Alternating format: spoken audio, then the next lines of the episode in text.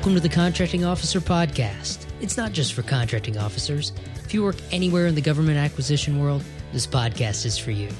Whether you work for government or industry, we're here to help you understand just a little more about how the other side thinks. Join us at the Government Contract Pricing Summit this June 20th to 22nd in beautiful San Diego. The Government Contract Pricing Summit builds understanding and trust between industry and government pricers. And building that trust is one of the key missions of the Contracting Officer podcast. The GCP Summit gives you over 30 targeted breakout sessions from other acquisition professionals who are facing the same pricing and price analysis challenges as you. It's also a unique networking opportunity that you won't find at any other conference. And don't forget, you can earn up to 20 continuing education credits for attending the GCP Summit. As a bonus, Contracting Officer podcast listeners get a promo code to save an additional $200 off registration. Registration closes on June 1st and seats are limited. So head to gcpsummit.com slash podcast to get your discount code. The GCP Summit is hosted by EBS, the makers of ProPricer. We'll see you there. This is an encore presentation of one of our earliest episodes, so it's an oldie but a goodie. Today we're talking about the difference between cost type and fixed price contracts. Let's get it started. Hey, Kevin, today we're going to talk about contract types. We're just going to cover two basic types of contracts fixed price contracts and cost reimbursable contracts. We're not going to talk about when they're used or why they should be used or, or the, the sub genres of contracts, the it, different incentive types. We're not going to talk about the administration of contracts, those are different casts. This is just a top level overview of contract types. Where did this idea come from? Yeah, so so uh, a, a junior program manager came into my office and said, hey, my new contract is cost plus fixed fee. What does that mean? And so, so we, we spent 10 minutes talking about exactly what, what the difference was between the fixed price contracts he's had before and a cost reimbursable contract. And I, I think, I think I'm probably going to repeat a lot of what I said there in the next couple minutes here. So we usually start the cast by identifying what, what zone are we talking about? What, which, which, which acquisition zone?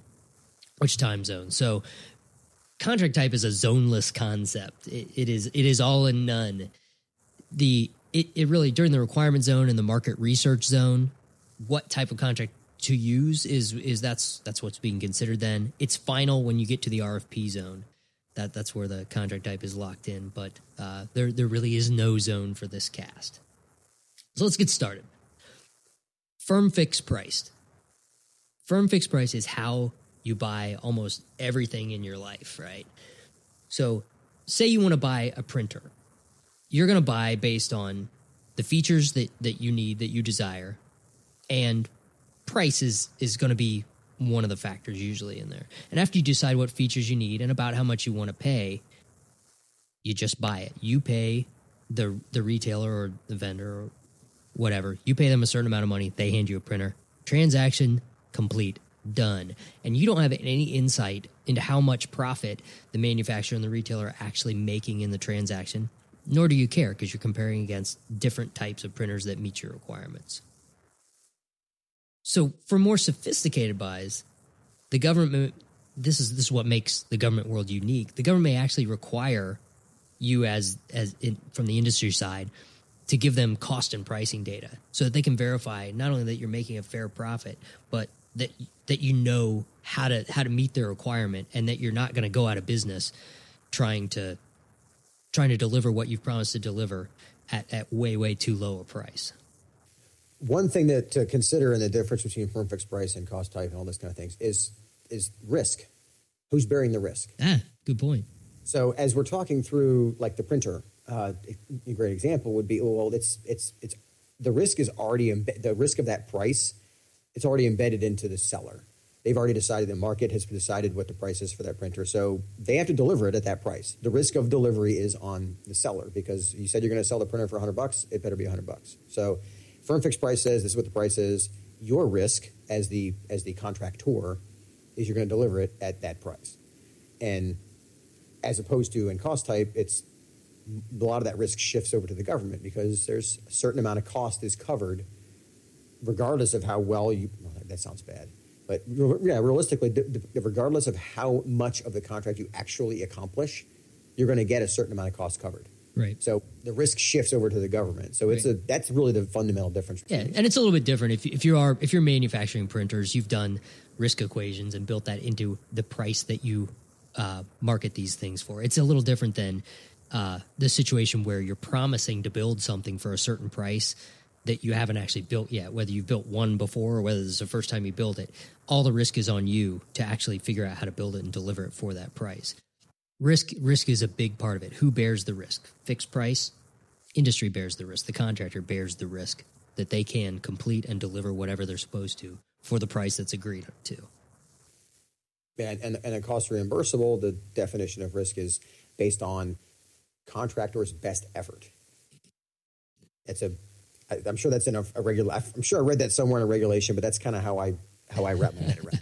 yeah, so let's talk about cost reimbursable. So pure cost reimbursable contracts are unique to the government world. I've been trying to think of an example. There probably is an example of, of cost pure cost reimbursable uh, outside of the government world. I don't have one. Send me an email if you if you have one. That'll, that'll be a great add to this discussion. So your proposal in a cost reimbursable world is your best estimate of the cost that it will take you to do the job that the government needs you to do or deliver whatever they need you to deliver. You to in order to do this, you have to be able to properly track your costs and and be able to bill your actual costs.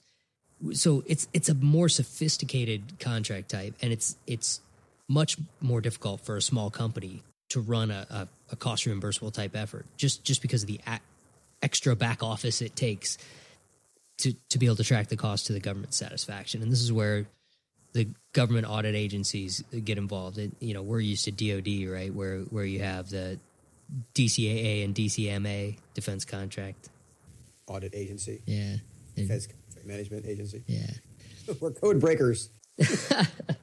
so, to, in in order to do this cost reimbursable thing, the government needs complete insight into your books, and that's something that you know if you're still if you if you're working on QuickBooks or something that you know most small companies use something like that, you may not be sophisticated enough yet to to have a cost reimbursable contract, and you may not may not want to. And, and that's uh, the comment about not wanting to. That's a that's a something really to consider. You, technically, I think you can actually run cost type contracts off of QuickBooks, but it, you're kind of busting at the seams as far as the capability. But get aside from the whole the, the technicalities of it, but think about what you're doing. You're essentially saying, okay, government, I'm going to build, let's pick something. I'm going to build a submersible. I'm going to build this, this super cool you know, submarine that's never been made before. It's going to cost me $50 million to do it. And the government, us taxpayers, are looking at that going, okay, why 50 million? Why not 4 million? Why not 400 million? Now, you hear all these stories about contract overruns, et cetera. So my brain says it's probably more likely 400 million than it is 40. So you get into this discussion of, okay, well, well how exactly do we define those costs? And that's what, that's what you're talking about as far as the, the cost reimbursable process has to show if we're going to reimburse you for these costs, we have to know they actually happened, number one. Number two, we have to know that they're actually allowable. So here's a fun exercise. Go into FAR Part 32. For those of you, follow, those of you following along, go to uh, the FAR site, and there's a contract admin section in there, and there's a list of all kinds of stuff that's not allowable. For example, alcohol. If you have, and just follow along, you'll see how, how crazy this can get in, in a hurry if you have, let's just say, you you host a Christmas party and you get an open bar, and in that open bar, of course, there's alcohol. That alcohol is rolled up into your overall over, overhead of your company. That becomes a cost that becomes part of your cost pool. That cost pool then becomes on this government contract. Hmm, alcohol is not allowable. Okay, that's easy to fix if you've got a sophisticated accounting system. You just pull out that cost and off right. you go. So that, that's how this can get crazy in a hurry, and that's why when somebody says, "Oh, it's a, it's a cost type contract, all my costs are covered," okay, that that by itself may be true, but you got some other stuff to deal with. Um, and give an example of a cost type of a pure cost contract or pure pure cost type contract line item would be, for example, I've done it for travel. So we have a, a, a product uh, contract where they're developing some some some equipment and they're going to be traveling.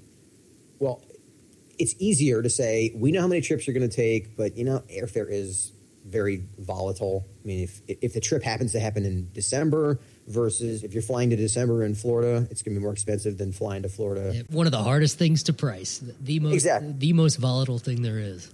So, so what we end up doing is, a contracting officer may end up doing is having a contract line item, line item that's cost for travel, and that way you're not getting any profit on it, so it's straight cost.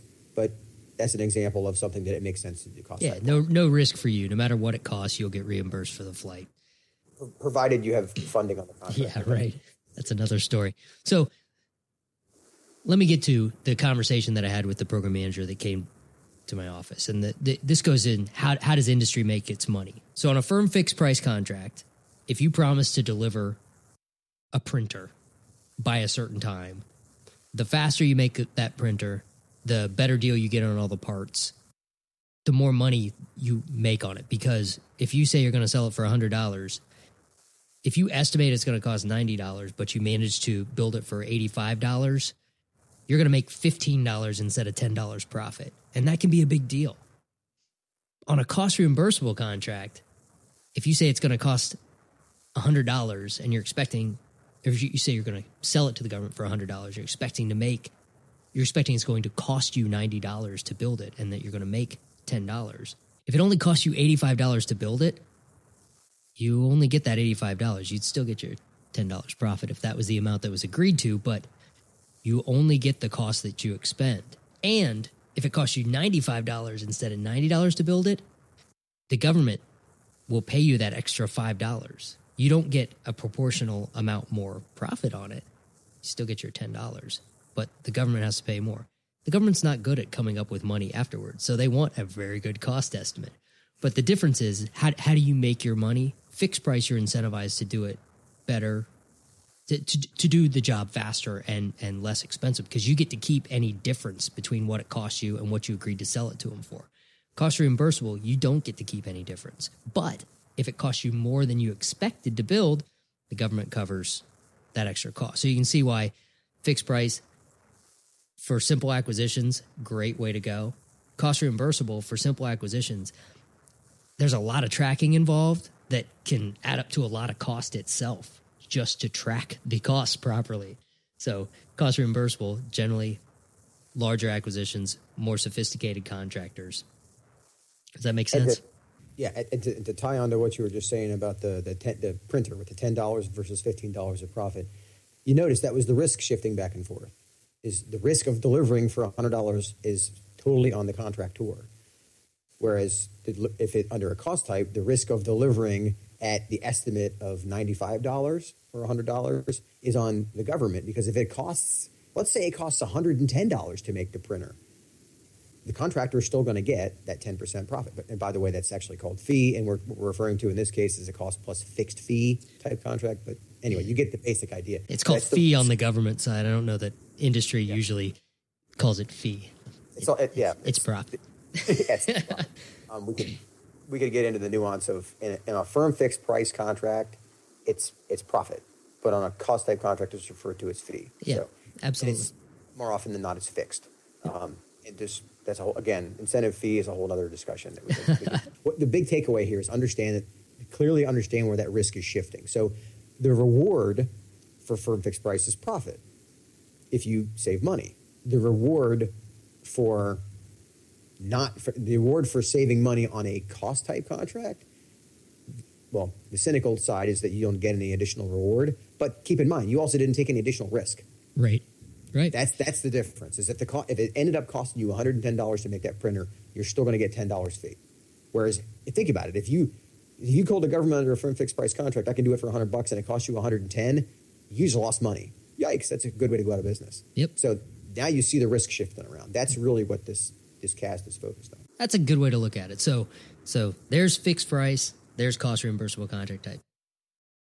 So another thing we should mention is you can actually do a, a, hybrid of the two contract types where you propose, say, fixed prices for your time for the labor involved. I will work for ten dollars an hour, but actual cost for materials or travel or like like you were mentioning before. So an example of this, I hired someone to paint my house and they estimated it was going to take a certain amount of hours to paint the house and and we fixed that. So regardless of the hours, the price for painting that painting was going to be, let's say, $500. The materials were cost reimbursable. they wouldn't agree to it up front because they didn't know exactly how much paint it would take. So they go to the paint store and they get a special deal on everything, but they buy drop cloths and brushes and paint and come paint the house. Before they get done with a room, they find out uh, they need another gallon of paint. So they go back to the paint store and buy another gallon. When it's all done, we settle up. And I pay them the fixed amount for the work, the the time, the $500 and I also pay them $200 for the paint, which they've given me receipts of exactly how much they spent on those things, so I know. And and we estimated up front. It's it's not like I didn't know the total was going to be $700 in this example or around $700, but it could have been 675, could have been 750, could have been a 1000. They surely would have kept me apprised of it if they were going to go that much over the estimate. But the, the point is that this is not it's not a fixed price contract type, even though part of it's fixed and it's not a cost reimbursable because if they took three days to paint it instead of two days, I wasn't going to pay them any more for the actual labor portion of the job.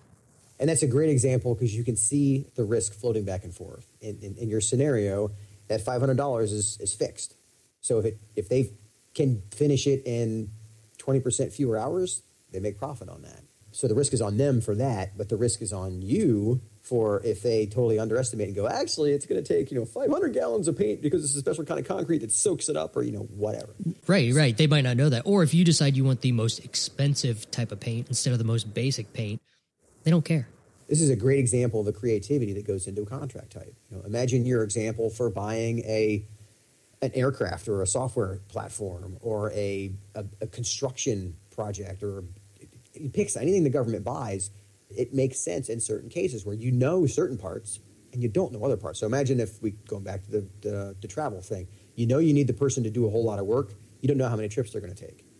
So the contract is going to have how much is the salary for the person. They make you know a certain amount per month for that's their salary, and then the travel is going to be cost because it's it, it is what it is. Yep, now, t- totally variable and can be totally variable. Now, as far as the administration of that, you have to you, know, you write in the clauses about you have to notify the, con- yeah, the contracting officer has to be approved. I mean, there's other pieces. It isn't like it's a blank check, but you, you see that how you can actually find a halfway house between the fixed price and the cost reimbursable, and that risk floats around. And that's honestly, as you can tell by the way we talk about this, this is what makes this work interesting because you can do this. You can do contracts a million different ways, but just understand what your basic options are to be able to execute. Yep, just painting my house I could agree up front to a whole price, a firm fixed price to to to paint it, but you have to be very specific about exactly what type of paint you want, and the contractor has to understand, like you said, whether or not that concrete wall is going to soak up two gallons of paint instead of one. So there's there's risk involved there for the contractor if they guess wrong. You you could agree purely on a cost reimbursable if the contract if the painting contractor was going to tell you exactly how much he pays his guys per hour and what his overhead is for the truck and all that kind of stuff that'd be a mess or you could do some kind of hybrid where he tells you this is how much it's going to cost for the labor and you, you pay the actual cost for the materials so that shows how complex it can be just to create a contract for something as, as, simple as painting a house. We don't want to get into all the different contract types. We really want to keep this cast at a top level. So before we wrap it up, we should cover one more thing that, that's obvious to us as former contracting officers, but maybe not obvious to, to industry or to, to fairly new contracting officers. So so go, Kevin. So the concept of cost plus a percentage of cost is not allowable. So and for those of you who want to follow along in the FAR, this is 16102C. So basically, what this means is we talked about cost type versus firm fixed price, and we have cost type contracts where you get a certain amount of profit. Remember, we talked about that profit is is usually fixed. So what this means is that you can't just have a cost contract that you get fee based on however high your costs end up being. So as a taxpayer, it's, and this is why this is why we went back and talk about it is that as a taxpayer, it's good to know that there is no contract type that specifically allows you to just run up your costs, and then as high as your costs go is how much your profit is. Right. So in so, numbers terms, hundred dollar contract that with with ten percent fee is a hundred and ten dollar contract, right? If if you overrun and you spent ten percent more in a cost plus percentage of cost arrangement, you'd get ten percent more fee, which so you can see all that does is incentivize industry to spend more money and increase their costs because they get more profit out of it. So it, it's it's it's easy to understand why that is a bad thing, but uh, but maybe not clear that it is actually prohibited by the law. Okay, that's a great place to wrap up this encore presentation of the Contracting Officer Podcast. If you have questions, comments, or complaints, or an idea for a topic, send me a note at paul at contractingofficerpodcast.com. Thanks for joining us.